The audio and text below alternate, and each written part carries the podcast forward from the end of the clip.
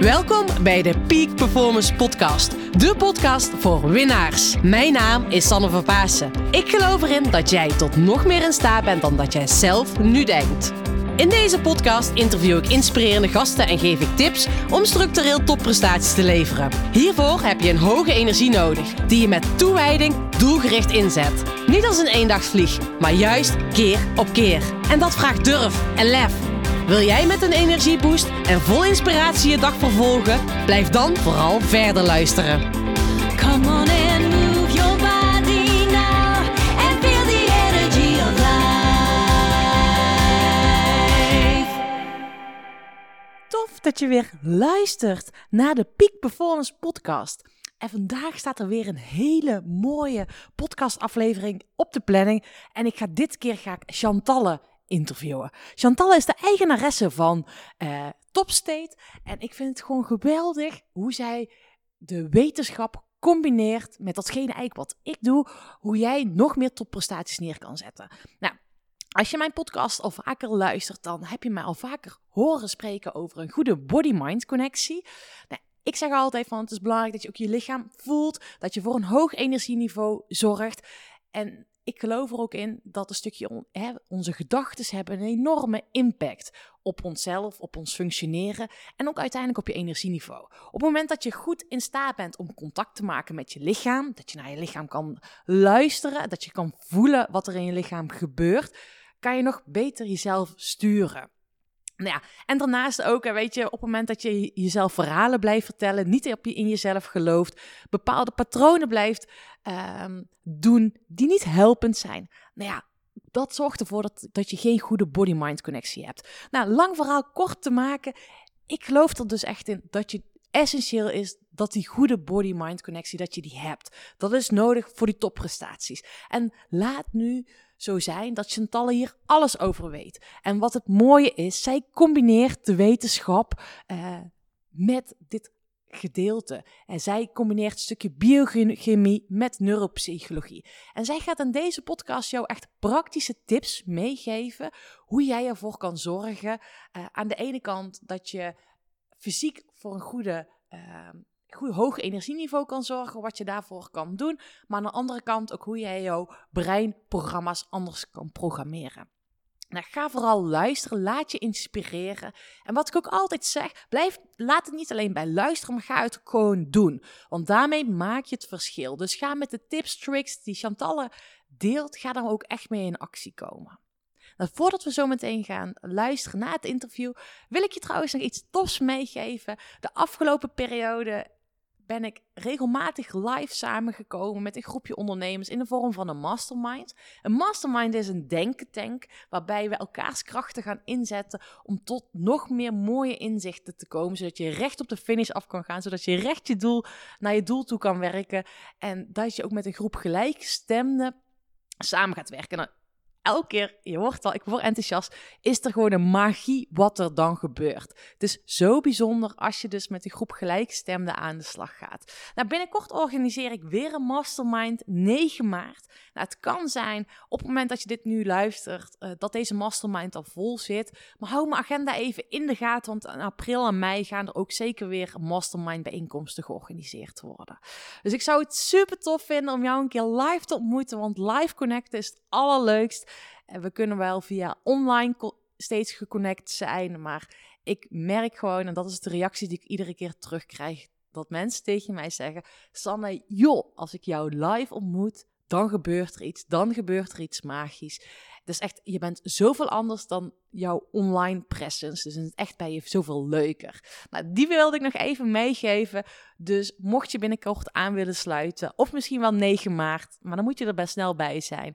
Uh, dan ontmoet ik je graag tijdens de mastermind. Nou, ga luisteren naar Chantalle en laat je meenemen in de wereld van biochemie en neuropsychologie. Waanzinnig interessant. Veel luisterplezier.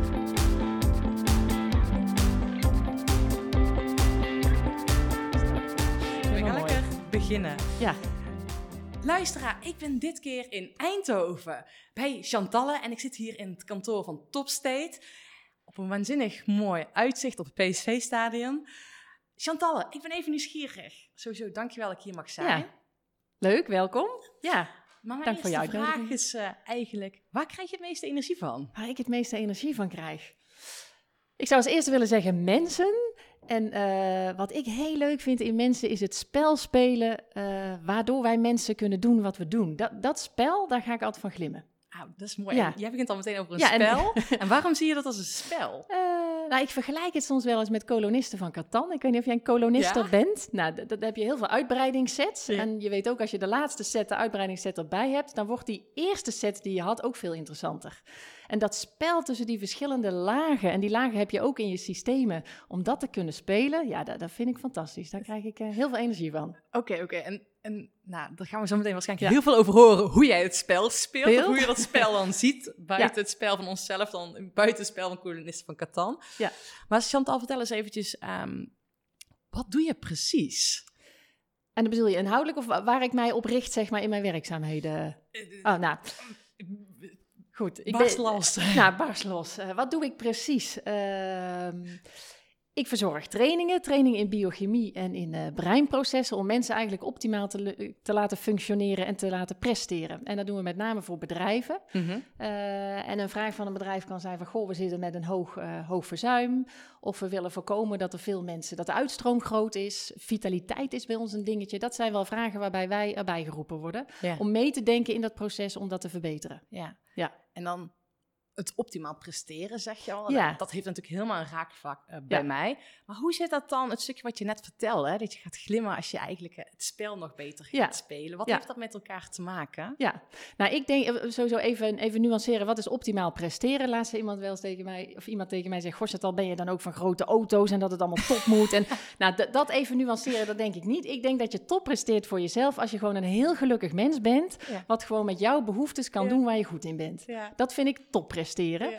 En ik denk als je dat doet, dan ben je sowieso heel vitaal. Want dan Ja. kloppen al jouw systemen bij elkaar. Ja. En dat kloppen van die systemen bij elkaar, dat vind ik eigenlijk het spel. Hoe krijg je dat geheel goed gespeeld in jouw systeem? En hoe kun je daar grip op hebben? En dat grip en dat controle hebben op, dat, eh, dat vind ik ontzettend leuk. Ja, oh, Ja. cool. Ik vind het wel grappig dat je dit ook zegt, hè? Die weet je van, wat is dan top presteren? Ja, Want ik zeg ja. ook altijd, van ik help mensen winnen. Ja, wanneer win je? Als je Ja. echt doet wanneer je gelukkig bent, weet je? Als je echt je eigen pad durft te volgen. En Ja. nou ja, daar hoort energie natuurlijk helemaal bij. En, Ja, en dan zijn medailles, vind ik altijd, of, of, of een eh, hoog inkomen of een mooie auto, of waar jij dan blij van wordt. Dat vind ik een soort cadeautje wat je er dan misschien ook bij krijgt, maar daar gaat eerst iets anders aan vooraf. Ja, want Ja. uiteindelijk als je niet gelukkig bent, dan... eh, Gaan die medailles ook niet lukken, nee, zeg maar? Of nee, dan, eh, nee, nee, of lukt het misschien één keer, maar daarna ben je uitgeblust. Ja, ja, dan houdt het gewoon op. Ja, precies. Of heb je hele blessures waardoor het ook niet meer lukt. Nee, ja, dus dat ja. is wel super mooi. Ja. En Chantal, hoe ben je dan ehm, tot dit inzicht gekomen dat je hier dus echt zo blij van wordt? Eh, nou, eigenlijk eerst door een stukje onvrede. Ik ben van origine een fysiotherapeut en Ja. ben eh, meteen kinderfysiotherapie gaan studeren, omdat ik ook een soort juf in mezelf had. Of een soort, eh, de pabo leek mij toen ook heel erg leuk. Dus ik ben in de kinderfysiotherapie gerold en deed daar een aantal ontdekkingen hoe belangrijk het brein was bij die kinderen eh, in dat speciaal onderwijs waar ik eigenlijk werkte. Die kinderen waren gewoon heel vaak ziek, hadden veel akkefietjes, dat ik dacht van, goh, wat gebeurt daar nou eigenlijk? Eh, dus daar, daar zat mijn, mijn eerste stage eigenlijk. Toen ben ik daarna psychosomatiek gaan studeren binnen de fysiotherapie nog steeds. Om te kijken van, goh, ik merkte wel als zo'n kindje niet lekker in zijn vel zat, plaste die ook langer in zijn broek. Of had hij buikpijn of vaak hoofdpijn of ziek op school. Eh, dus toen ben ik met name psychosomatiek gaan trainen bij kinderen. En later is dat eh, ook door een verhuizing van mezelf bij eh, volwassenen. Dus heb ik een andere werkplek gevonden. Toen kwam arbeid, arbeidsfysiotherapie bij mij weer om de hoek. Want ik vind dat dan ook weer heel interessant in werksituaties.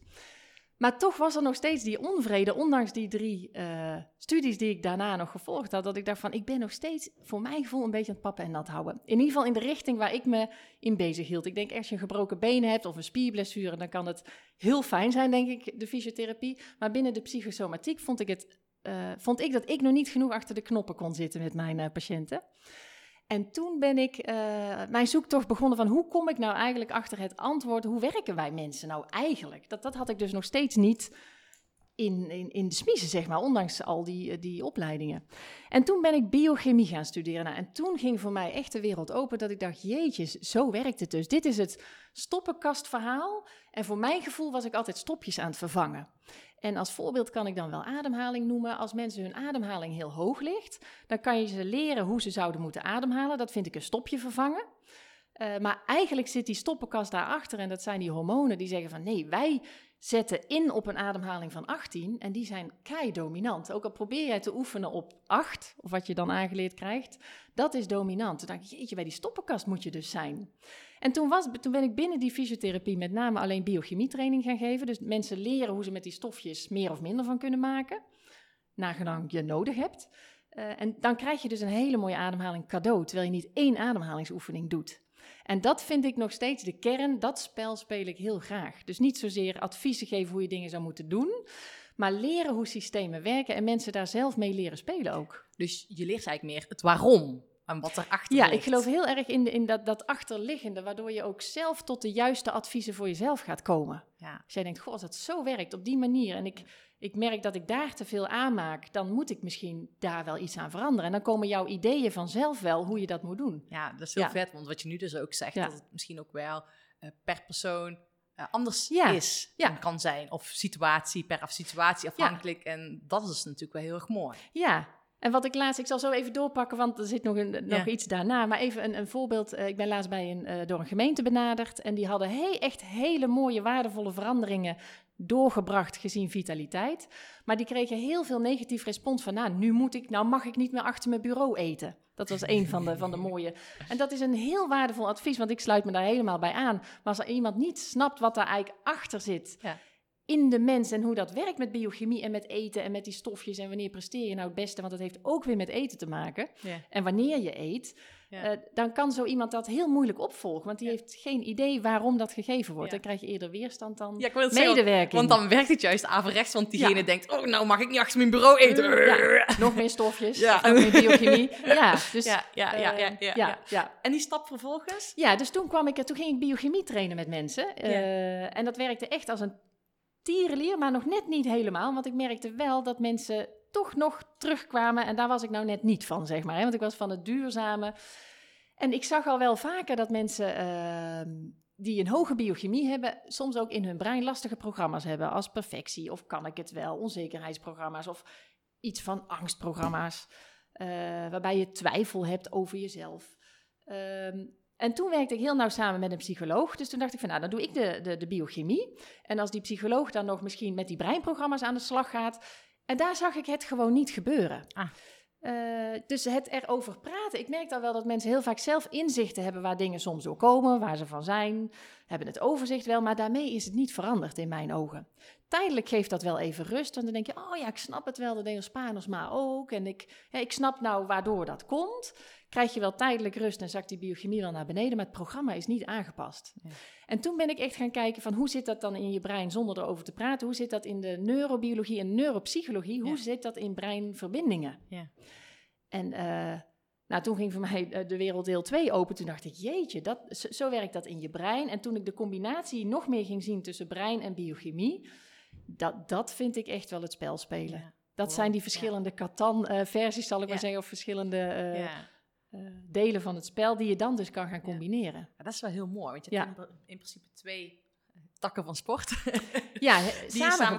Ja, ja, ja. ja. Ja. En als voorbeeld, als je een, een topsporter bekijkt die blessures krijgt, dan zou je dat heel fysiek bij de fysiotherapie op kunnen lossen. Maar voor mij ligt daar altijd een duur breinprogramma achter. Ja. En het duur breinprogramma is een pro- programma wat veel kost, veel energie. eh, en dus veel biochemie gaat aanmaken om die energie te genereren. En, Want dat doet biochemie eigenlijk. Biochemie zorgt voor je energiehuishouding. en, en, dus bio, biochemie zorgt voor de chemie, of de, ja, de energiehuishouding in je lichaam. Ja. En wat zijn dan de factoren eh, die dan die biochemie-huishouding beïnvloeden? Mijn inziens is dat wat je letterlijk aan bela- je belasting eigenlijk in het dagelijks leven. Mhm, mhm. Eh, maar die belasting is heel erg bepaald door wat je brein ervan vindt. Dat is echt de grote baas. Dat is Ja. gewoon de topper. Ja. En als die zegt, eh, wij, wij vertrouwen die persoon niet, dan ga jij al hoger in je stofjes zitten en ga jij je al anders gedragen. Ja. Dus dat spel, Ja. dan kan je wel leren dat je bij iemand anders moet communiceren of je anders moet gedragen. Mhm, Maar mhm. dat brein is super dominant en blijft, blijft gewoon zijn plannetje doen. Ja, ja. En dat, het is een programma draaien. dat is zijn programma draaien. Ondanks dat je in het bewuste systeem weet, goh, dat zou ik eigenlijk niet moeten doen, Ja. eh, blijft dat brein dat wel doen. Ja. En help je dan mensen hun onderbewuste systeem beïnvloeden? Alleen maar. Alleen dus ik geloof heel erg, het onderbe- bewust snappen we het allemaal. Ja. En we kunnen er heel erg over praten en het snappen. Maar dat Ja. onderbewuste, die neemt de mindfuck Ja. met ons. Ja. ja, Cool. ja. En dan ben ik wel eens even heel nieuwsgierig, want heb jij een voorbeeld van een eh, klant of een, eh, iemand die jouw training heeft gevolgd, die echt met zijn, onder, hè, zijn eigen programmering aan de slag is gegaan, Ja. eh, waarmee die echt een waanzinnig verschil heeft gemaakt?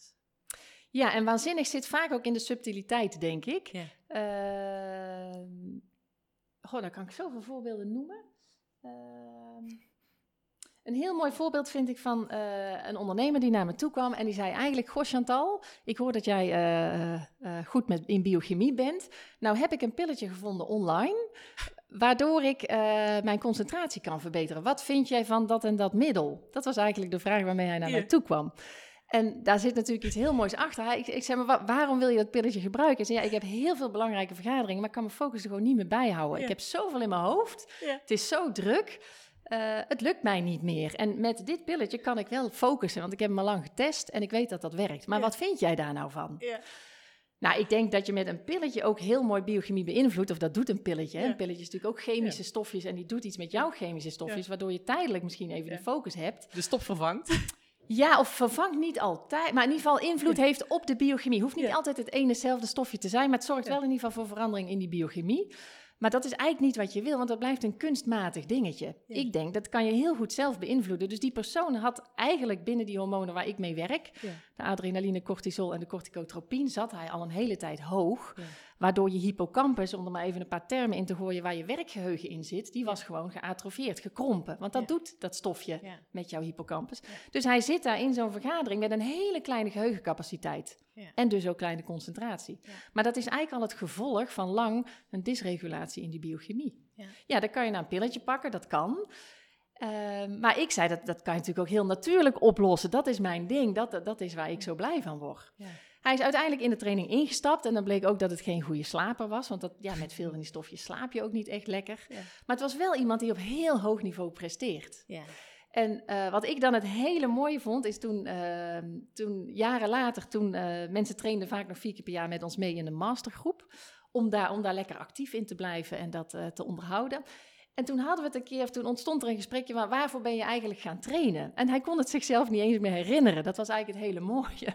Hij zei, ja, Chantal, weet jij het dan eigenlijk nog? Waarom, waarom was ik nou eigenlijk begonnen? nou, dan denk ik, dan ben je zo subtiel aangepast, dat Ja. je het eigenlijk, daar geloof ik wel in. Ik geloof niet in die hele grote veranderingen. Het zijn juist die kleine, maar altijd duurzame veranderingen Ja. die jou tot een ander mens maken. Dat is mooi. Dat hij dus eigenlijk niet doorhad dat hij dus Nee. meer focus had en dat hij, eh, dat Nee. hij niet meer wist waarom hij bij jou was gekomen. Ja. ja. En een ander voorbeeld wat, wat ik ook wel zie, is dat een collega of binnen een bedrijf de ene collega na de andere eh, enthousiast was voor de training. Ja. Dus eh, co- colle- collega 1 traint bij mij omdat hij wat meer rust zou willen ervaren in zijn lijf, of die voelt dat dat aan de hoge kant is. Maar zijn collega merkt eigenlijk dat hij gaandeweg een, een, ehm, veel rustiger is geworden, anders reageert op dingen, veel eh amabeler is geworden daardoor. En als ik, dat gaf ik eigenlijk terug aan persoon A en die zei, goh, wat een mooie complimenten. Ik zet me daar niet bewust voor in. En dan denk ik, that's it, Ja. zeg maar. Dus Ja. je omgeving gaat het wel zien. Je bent niet meteen een hele nieuwe versie van jezelf. Ja. Maar het is zo subtiel. Ja. eh.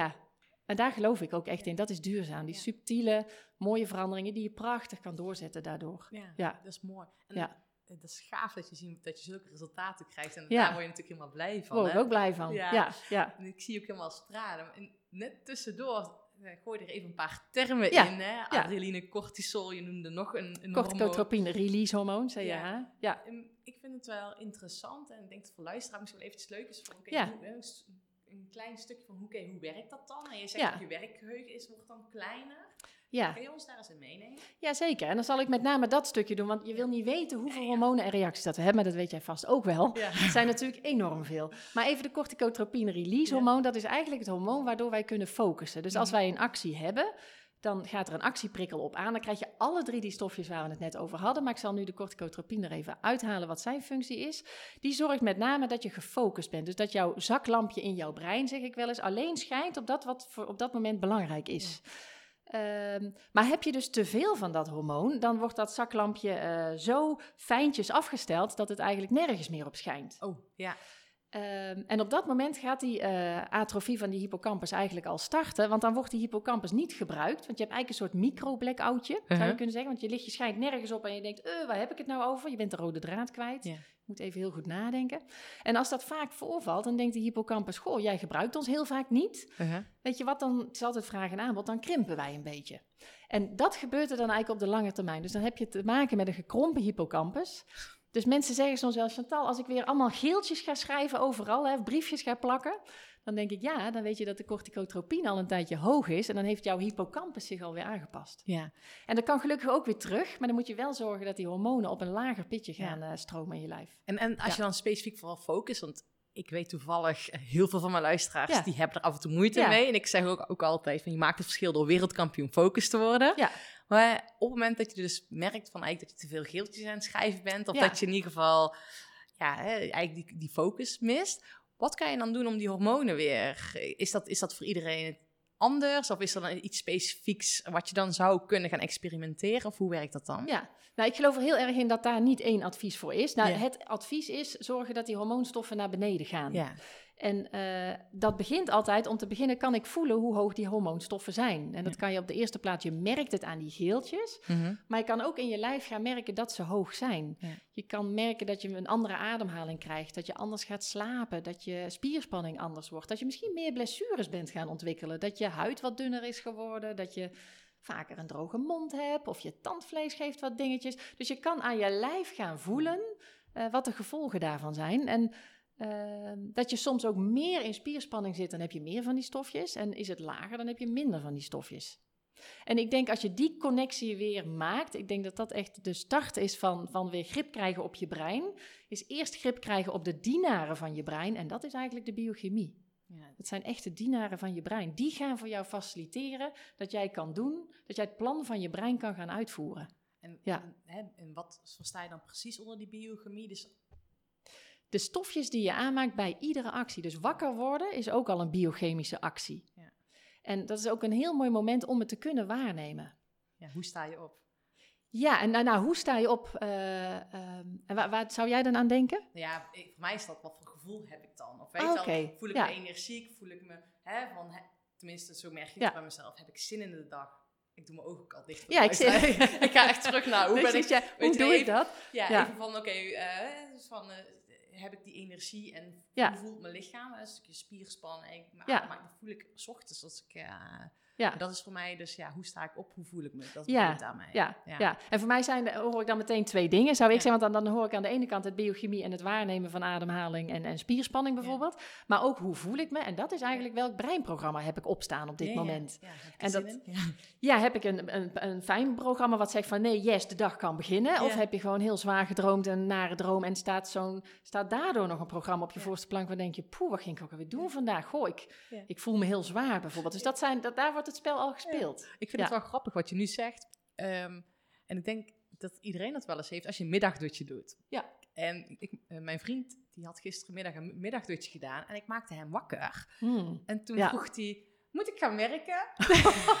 Die denken het is ochtend. Of, eh, eh, ja. en dat vond ik zo bijzonder. Weet je, dan weet Ja. ik van mezelf, dat heb je echt gewoon te lang Ja. geslapen. ja, ja. Omdat je dan ook soort van, weet je, hij werd dus in de stress wakker. Of ja, Ja. als ik, dat, hè, zijn breinprogramma was, ik moet hurry, hurry up doen, ja, weet je wel. ja, ja, Dat, dat is wel...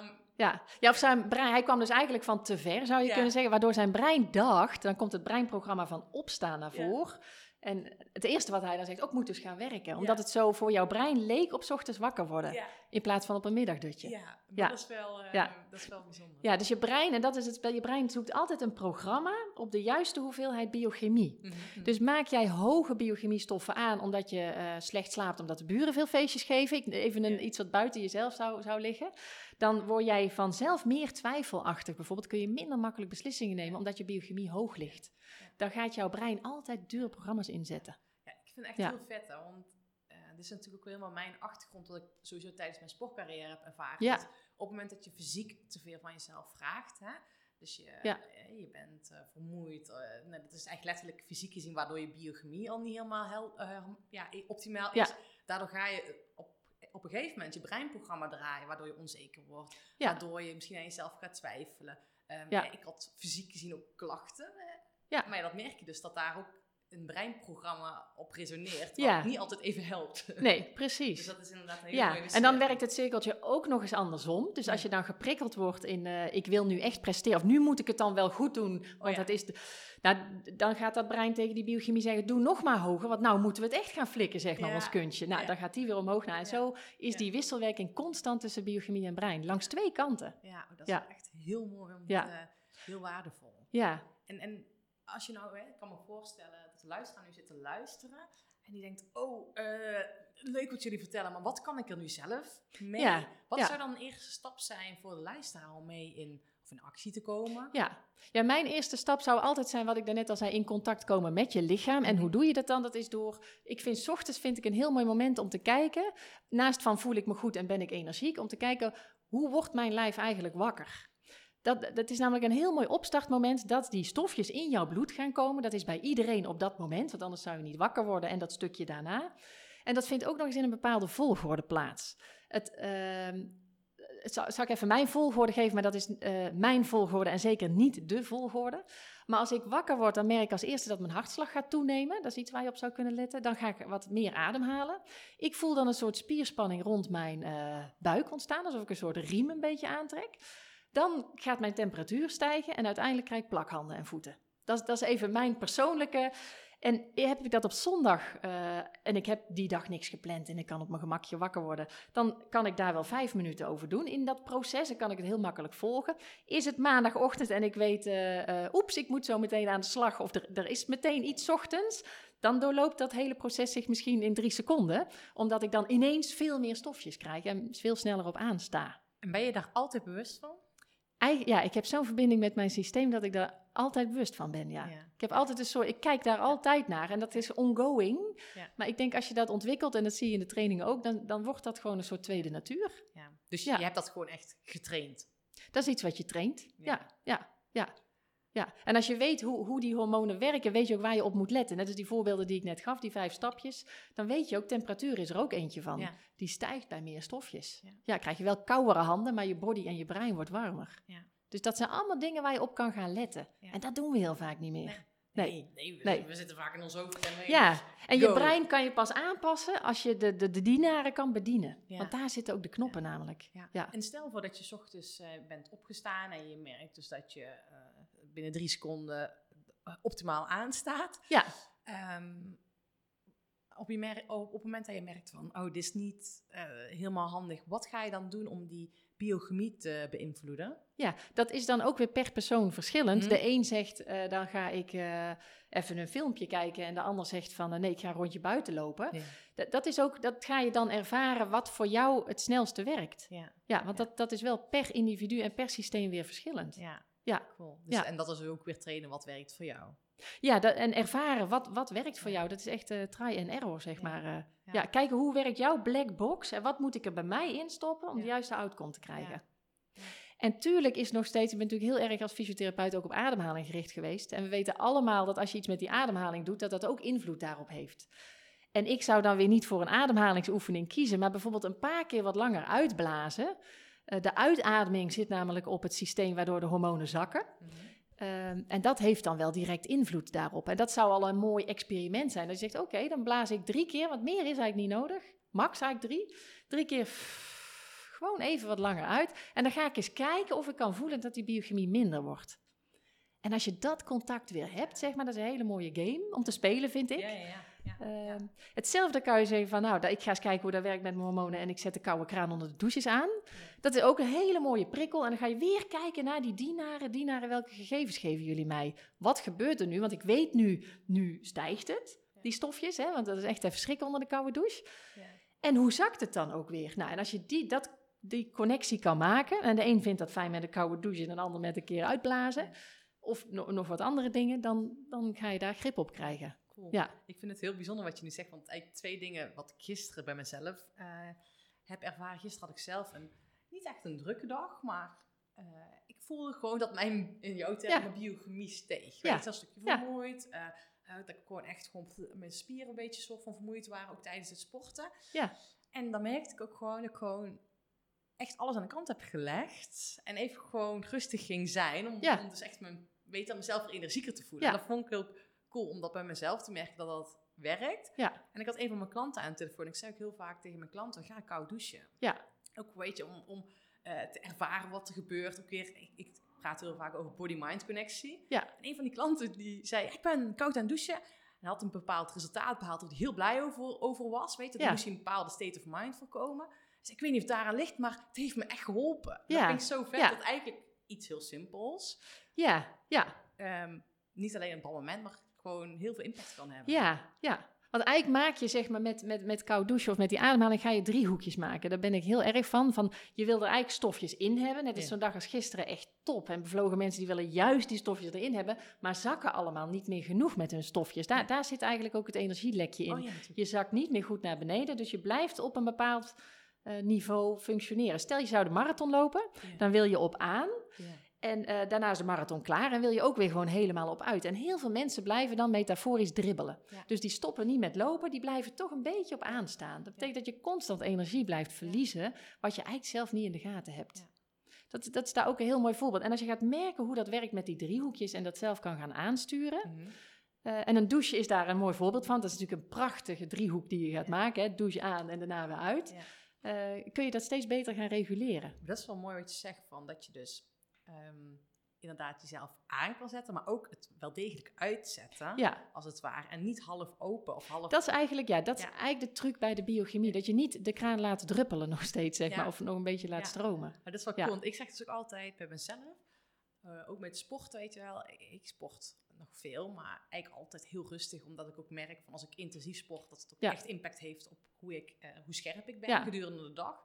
Dat ik daar heel zuinig ben om heel intensief te sporten. Maar ik zeg altijd, als ik daarvoor kies om dat te doen, speld ik een winnaarsmentaliteit op. Ja. En dat is echt gewoon vol gas. Weet Ja. je, dan kan ik alles. En dan als ik klaar ben, dan speld ik hem ook weer af. Ja. En vroeger, tijdens mijn sportcarrière, liet ik hem opgespeld. Ja, Dus was ik nou, altijd... blijf je een beetje toch op aanstaan. Ja, blijf je ook altijd... En dat is wat heel veel topsporters doen. En dat is natuurlijk... hè, Je vraagt veel van je lichaam.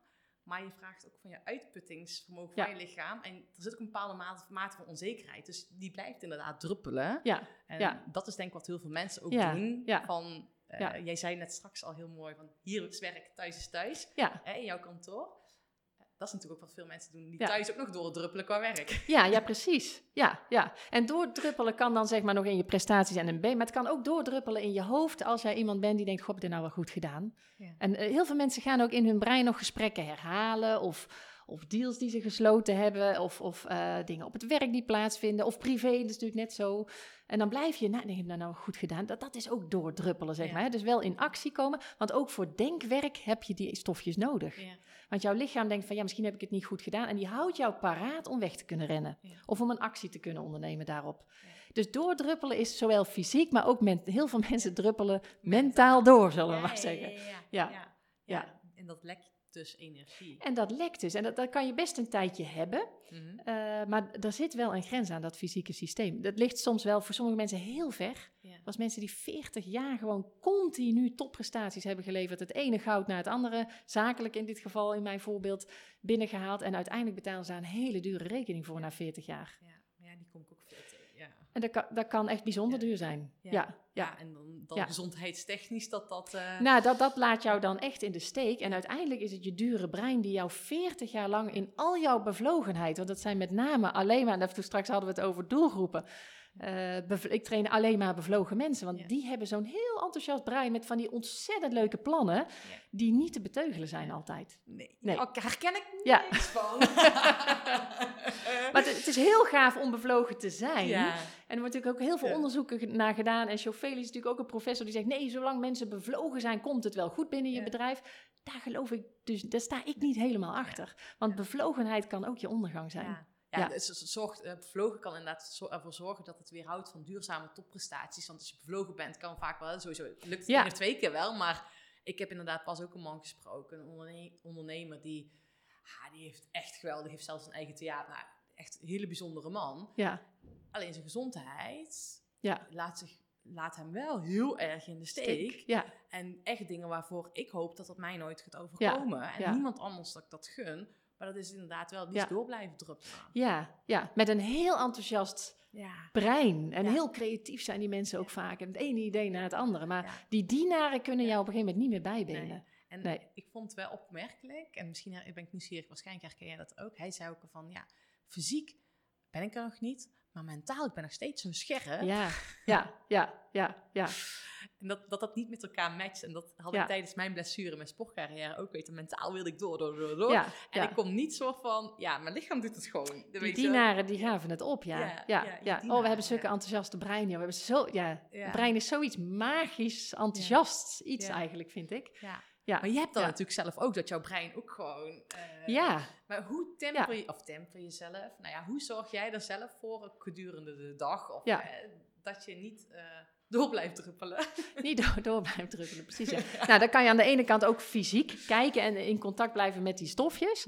Eh, maar ik kijk ook heel erg naar dure programma's. En niet dat ik ze bij mezelf uitzoek om te kijken van waar komen ze nou vandaan. Hè? Want dan kom je weer een beetje in de psychologie Ja. een stukje uit. Maar ik kan een duur programma, een duur programma voel je in je lijf. Ja. En dat voel je aan die biochemische reactie. Maar op zo'n moment is er ook een ander gevoel. Je weet waarom je, een goed gevoel is een bepaald gevoel in je lijf. Mhm. En eigenlijk is dat de taal van je brein. Eh, en dat is eigenlijk altijd het tweede deel. Naast dat ik biochemie train, train ik eh, breinprocessen. Een, een breinprogramma kan je altijd waarnemen aan twee dingen. En aan de biochemie, maar ook aan een bepaald gevoel ergens. Mhm. Stel dat je verliefdheid in je brein op aan hebt staan, als dat eh, geactiveerd is, dan krijgen wij vlinders in onze buik. Mhm. Maar we hebben bijvoorbeeld ook geen honger. Dat is zeg maar de fysiologische, biochemische reactie. Maar die vlinders, weet je, die zijn er echt niet. Eh, maar die voelen wij wel, zeg maar. Ja.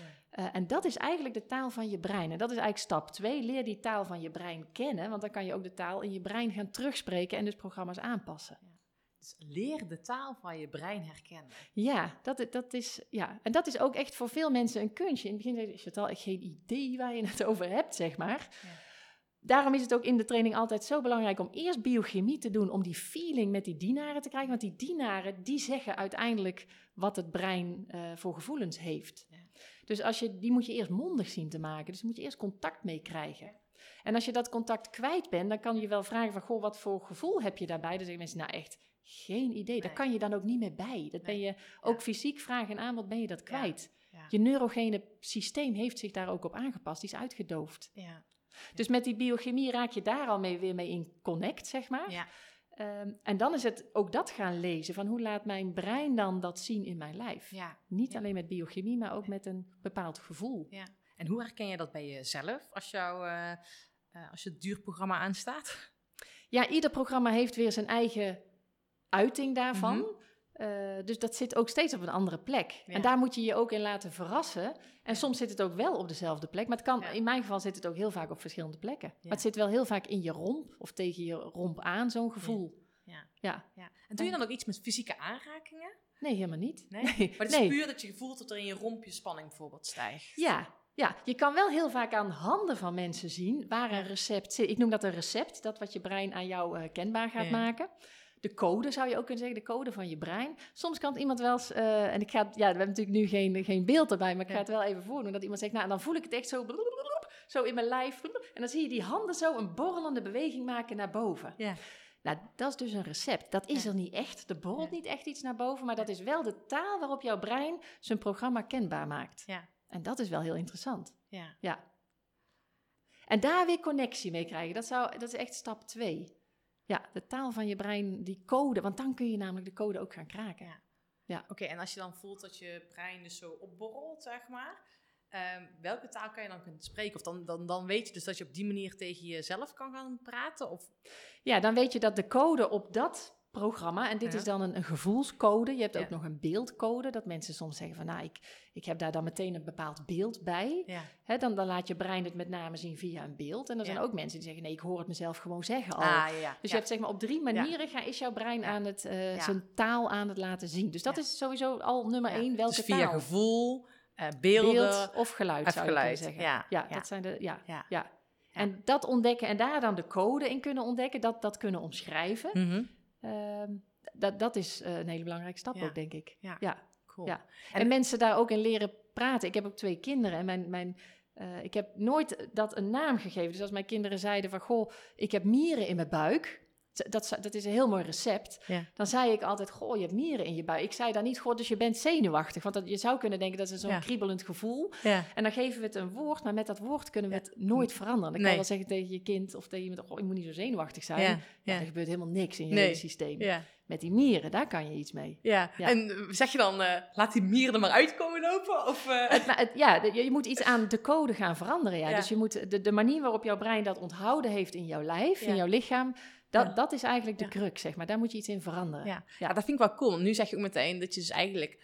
eh, hè, we labelen heel vaak iets. Dus eh, hè, ik heb, eh, je Ja. voelt dat gevoel van die mieren in je buik. Ja. Dat labelen we, zijn wij misschien wel mee opgevoed dat dat een zenuwachtig zijn. Ik ben zenuwachtig. Maar ja, dat hoeft natuurlijk niet zo te zijn. Het is net hoe je Het zelf zou ook programmeert. enthousiasme kunnen zijn. In, in dit geval Ja. wist ik dat mijn zoontje ook een beetje schoorvoetend naar de zwemles liep. Ja. Toen hij dat zei met Ja. zijn...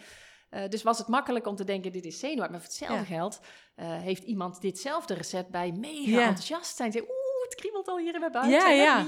of Zou vlinders. zomaar kunnen. Ja, ja, ja. dus het- ook dat is weer heel persoonlijk. Ja, Dus die persoonlijke taal ontdekken, dat, dat is eh, ja, ook trainen. ja, en, ook, en vooral ook voelen wat er dus gebeurt in je lichaam.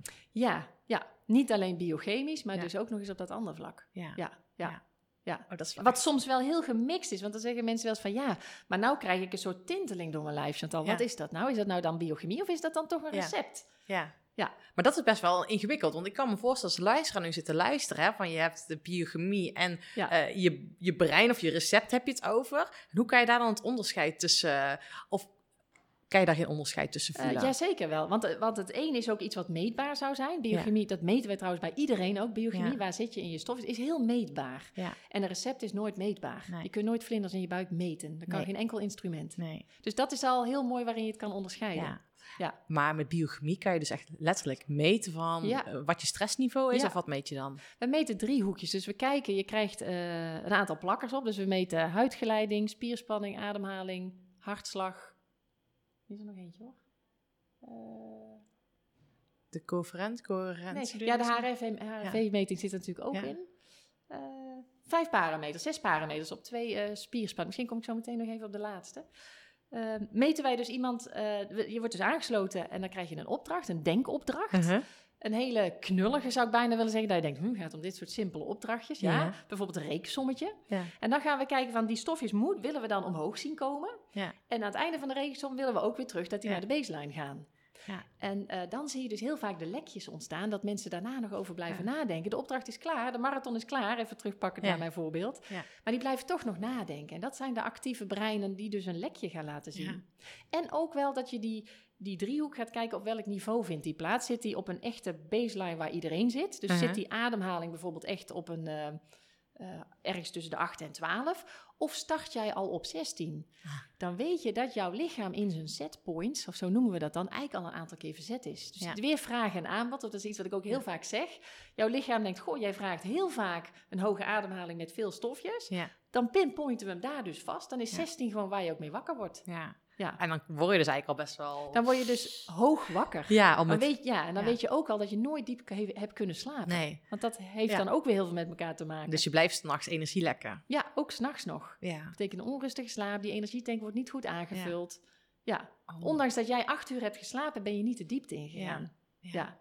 Heel bijzonder. Dus je maakt eigenlijk in mijn woorden maak je eigenlijk mensen meer bewust van wat gebeurt er in je lichaam. Ja. En En dan de wat, toepassing naar ja, de wat kan je daarmee doen? Ja, Ja. da- daar zitten altijd je eigen adviezen aan. Omdat al die, al die black boxjes, die hebben andere prikkels nodig. Ja, en het is eigenlijk ook zo, want op het moment dat je er bewust van bent, dan weet je ook wel eh, dat het misschien niet handig is dat je s'avonds net voordat je gaat slapen gaan nog een meeting in hebt gepland of Precies. iets dan ook. Ja, Dus dan komen inderdaad die antwoorden komen bijna vanzelf ja. eh, met de tools waarschijnlijk die je nog meer geeft. En je denkt, oh ja, dat kan ik ook nog doen. Ja, ja, ja, ja, precies. Ja. Maar als je ook gaat zien, of net kwam even slapen, als je naar dag- en nachtritmes van die biochemie gaat kijken, ga je ook snappen dat goed slapen begint bij hoe je 's ochtends al opstaat. Ja, Want mensen die 's ochtends al meteen op aangaan, en dat is ook wel iets wat ik vaak hoor, mensen zeggen, nou, ik ben wakker en ik, ik, ik kan meteen knallen. Ja. Nou, dan weet je dat je 's ochtends al op een heel hoog niveau zit. Dat betekent dat je in de nacht eigenlijk de diepte moeilijker in kan gaan. ja, Dus goed slapen begint al bij 's ochtends goed met je stofjes om te gaan. ja.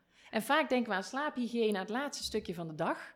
Ja. Eh, maar daar denk ik valt niet de meeste winst te halen. Dat is meer Nee. in de ochtend, hoe je ja, en het opstaat. verloop van de dag. Hoe hoog laat jij die stofjes komen? En hoe vaak, hoeveel blijf je lekker? Want dan blijven die stofjes Ja. op aan. Ja. Ja. Oh, dat is cool. En hoe vaak kan je je programma sluiten als het ware? Ja, ja, Met hoe minder eh, ballast je als het ware gaat slapen. ja, ja. Nou ja, dat Zowel breintechnisch in je hoofd, dat is, ik noem het ook wel eens mapjes sluiten. Hè? Ja. Kan je al je dingetjes netjes afsluiten. Maar het is ook in je lijf die dingetjes afsluiten. Ja. Die biochemie. Ik eh, vind het wel heel bijzonder, want ik heb er wel eens dat ik gewoon heel makkelijk kan zeggen: klaar, doe ik morgen. Of weet je, dat je Ja. echt dingen afsluit. Oké, Ja. ik ben nu met het volgende. Ja, Doei. dan kan je een mapje dicht doen, zeg maar. Ja. Ja, en hem eh, En- op en- non-actief zetten. Ja, en dat je dat Ja. ook ooit eens tegen jezelf zegt. Maar dat is in principe wat je dus eigenlijk gewoon doet. Je breinproces doe je gewoon even parkeren. Ja, ja. En je zult misschien ook wel merken dat als je hoger in je stofjes zit, dat dat wel lastiger wordt. Ja, Want het ja. brein wil dan niet zo graag map- Nee. mapjes sluiten. Ja. Dus mensen die juist al merken, ik kan mapje, dat kan ik juist niet, even zeggen, ik stop, dan weet je eigenlijk al, dan is er in de biochemie ook iets niet helemaal handig ingesteld. Heel, heel herkenbaar. En dan weet ik, weet ik ook gewoon dat ik ergens, althans, eh, bij mij is het een andere term, maar dat ik iets met me aan, of even rust moet nemen, of even af mag schakelen op eh, iets echt eh, biochemie, eh, bij, eh, qua biochemie Ja. mag doen, alvorens ik in mijn hoofd makkelijker dat kan. Ja, want dat, dat, is dat, Ja. weer, dat spel, kom ik weer even terug Ja. op die, d- dat, dat wil je spelen. En dan kan je langs twee kanten. Je kan dus of iets aan je brein veranderen waardoor de biochemie zich aanpast, of je verandert iets in de biochemie waardoor het brein ook iets anders gaat doen. Dat is minder duurzaam. Aan je brein iets aanpassen is duurzaam, want dat doe je forever eigenlijk. Ja. Ja. Oké, cool. En, en biochemie, je had net ook al even slaap, maar het is ook voeding. Ja. Waarbij ik geen voedingsspecialist ben en ook geen, eh, sowieso geef ik geen adviezen in mijn training. eh, ja. Maar mensen gaan wel aan mij vragen van, goh, het al, eh, chemie, dat zijn, dat zijn natuurlijk ook allemaal stofjes. Ja. En veel mensen die al wat vermoeid zijn, geraakt zijn, al naar de huisarts gegaan, die komen er wel achter dat ze magnesium missen of de vitamine D. Er zijn natuurlijk een aantal stoffen die ook heel erg te maken hebben met die stressbiochemie. Dus die hebben dat wel gemerkt, zijn dat gaan aanvullen. Maar zolang jij nog steeds in je setpoint staat als een grote verbrander, zeg maar, of een grote gebruiker van energie, Ja. dan is dat, eh, dat, dat is, werkt dan onvoldoende. Ja, dus, Ja. Je, je- dus wat je zegt, je kan eigenlijk wel meer magnesium nemen om eventueel je stress te veranderen. Maar als jij keer op keer hetzelfde blijft doen, eh, mentaal of in je breinprocessen, dan... Ja, ja, zijn dat maar hele kleine druppeltjes op een gloeiende plaat. Ja, zeg maar. dus Dan- je dan kan een- dat, zet dat niet heel veel zoden aan de dijk. Nee. Cool. Dus, dus ja, voeding is super belangrijk en ik ben zelf een hele bewuste eter. ja. Maar in mijn werk zit dat niet. me- mensen gaan dat zelf zien, zeg maar. Dat, Ja. dat is het hele mooie en daar geloof ik in. En sommige mensen hebben minder met vo- voeding in, de, in, in wat ze. Dan denk nou, denk prima. Dan doe jij het op een andere manier. Ja. cool. Dus Ja. En Weet je, Chantal, je hebt nu al heel veel verteld. Ja. Hè? En ook wat eh, eh, de luisteraar waar ze mee in actie Ja. kunnen komen. Maar heb je nog zoiets van, oké, dit is nog wel echt super waardevol om te delen, waar de luisteraar misschien ook wel iets concreets mee kan doen of een mee bewust mee aan de slag kan gaan? Ja, ik zit even te denken. Wat is, want dan wil je natuurlijk ook gewoon een makkelijke, iets wat gewoon heel makkelijk is. Eh, en wat ik nog niet gezegd heb, want ik vind de koude douche en eens een paar keer uitblazen, vind ik eigenlijk al hele makkelijke waar je mee kan beginnen. Ehm, ja, ik, ik, ik zou als eerste eens gaan kijken, hoe, wat is het contact met mijn lichaam nog? Dat is, dat is gewoon de ingang nog steeds van, om, of je nou met je brein invloed wil hebben op je brein of op je lichaam. Kom weer in contact en ga daar experimenten voor doen. En wat voor experimenten? Ja, dat kan ook zijn dat je e- een keer extreem gaat bewegen. Ja, oh ja. Als ja. je denkt van, nou ga ik eens kijken, wat gebeurt er dan? Ja, dus klopt. ga eigenlijk dingetjes stoppen in die Ja. black box om te kijken wat eruit Ja, komt. oh, cool. Ja. Ja. en waar ik ook heel erg in geloof, in dingen doen die je nooit doet. Dus vreemde Ja. dingen doen. Ja, Ja. ja. heel herkenbaar. Ja, want dan ga je sowieso uit de comfortzone en eh, gaat sowieso je biochemie omhoog. Kom je op Mhm. scherp te staan. En je gaat in je brein ook een beetje het, het pad, het gebaande pad wat je toch al bewandelt, ga je een beetje breder aanleggen daardoor. Hè, dat doen we eigenlijk te weinig nieuwe dingen. eh, hè, we blijven heel vaak makkelijk in onze eigen zone. Ja. Waardoor je ook geen groei in je hersenbrein krijgt. En waardoor we ook steeds meer op onze ouders gaan lijken. Dat vind ik ook heel mooi. Want die ouders, ja, Ja. zo begin ik soms ook wel eens een training. Van wie lijkt hier best wel op zijn ouders? Of wie gaat merken en En wie had het niet gewild?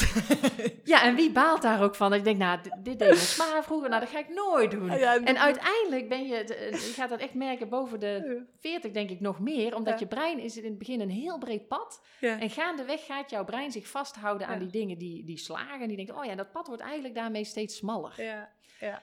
Ehm, en eigenlijk wil je dat pad breed houden en dat doe je ook met Ja. nieuwe dingen doen. Ja. En jezelf blijven uitdagen in het leven. Ja, cool. Ja. Dus ik, ik zeg het ook heel vaak, je moet uit je, ja, fuck het, gaat gewoon doen, uit je comfortzone komen. ja. En dan train je als het ware gewoon heel bewust van die bi- biochemie verandert. Je krijgt ook nog al in je hersenen van, wat zal ik er wat doen, waarom is dat nodig? En dan train je dat ook in het dagelijks leven. Als je een keer wel iets uit je comfortzone komt, waar je misschien niet bewust van bent. Maar dat is wel een hele mooie aanvulling.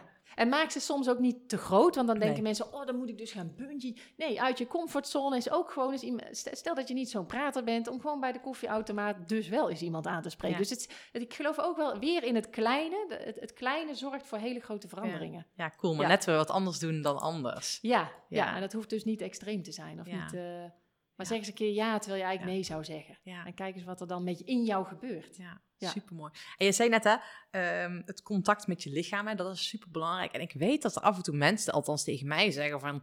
Ja, maar dat heb ik niet, kan ik toch niet. Ja, Ehm, maar dat is eigenlijk al meteen een breinproces wat er aanslaat. ja, ja, ja, ja, ja. Ja. ja, en dan geloof ik er heel erg in door de wetenschap van de biochemie met mensen te delen. Dus in Ja. het begin train ik eigenlijk gewoon een soort biologielessen.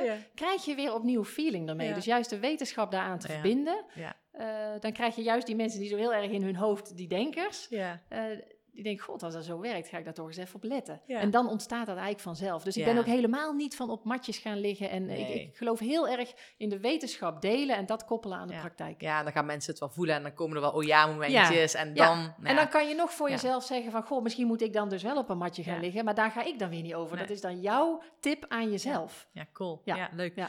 Hey, Chantal, en op het moment dat eh, de luisteraar nu zit te luisteren en denkt, ik wil hier meer, meer over weten, ik wil Ja. mee aan de slag. Geef je nog openbare trainingen waar mensen zo bij aansluit, aan kunnen sluiten? Ja, ja, dat is goed. Drie keer per jaar hebben wij zeg maar een, een, een training waarin je kan, kan meetrainen met ons, waarbij we de biochemie laten zien. Waar Ja. gaat het over? Wat doen die stofjes? En we laten zien hoe het brein werkt. Ja. En eh, we, de eerste mindfuck nemen we te grazen ook tijdens die training. Oh, Dus ja, drie keer per jaar kunnen mensen gewoon Ja. vrij en los inschrijven Ja. voor deze boostcamp. Een boostcamp heet. Boostcamp noemen wij dan, Oh, cool. Boostcamp. Ik, eh, ik ga de link in de omschrijving eh, hieronder eh, zetten. Ja, superleuk. En dan kunnen ze jou gewoon vinden en dan kunnen ze zich meedoen aan een training. Ja, en het ervaren hoe je theorie aan praktijk koppelt. Ja, terwijl je gewoon in je stoel mag blijven zitten. Nou, dat is helemaal, Ja, ja. helemaal mooi. Hey, Ja. Dankjewel Chantal. graag gedaan. Super Leuk gesprek, waardevol. ja. Ja. dankjewel. Gaaf man. Ik vind het mooi om eh, die koppeling te horen. Dus eh dankjewel. Leuk. Bedankt voor het luisteren van deze podcastaflevering. Ik vind het zo gaaf dat je tot het einde bent gebleven. Nou, daar wil ik je natuurlijk ook voor bedanken. Ik wil nog twee dingetjes meegeven. Ga naar mijn website toe. Daar heb ik een toffe weggever staan waarbij ik je help vol energie je doelen te realiseren. Moeiteloos, recht op de finish af en ik help je zakelijk winnen zonder privé te verliezen. Nou, ik zou zeggen, ga eventjes eh, naar mijn website en daar vind je deze gratis download. En ik help je dus echt mee om recht op de finish af te gaan. En daarnaast wil ik je vragen, want het is mijn missie om nog meer mensen, om duizenden mensen te inspireren met deze podcastshow. Dus maak even een screenshot, deel het op social media, tag mij. Ja, en ik vind het dan ook weer leuk om jouw verhalen weer te delen. Dus deel mijn inzicht, of jouw inzichten van deze podcast en dan zie ik deze ook weer voorbij komen. Dankjewel, een hele fijne middag, avond of ochtend toegewenst. En vergeet één ding niet, kom in actie, want daarmee ga je het verschil maken. Good night. Come on in.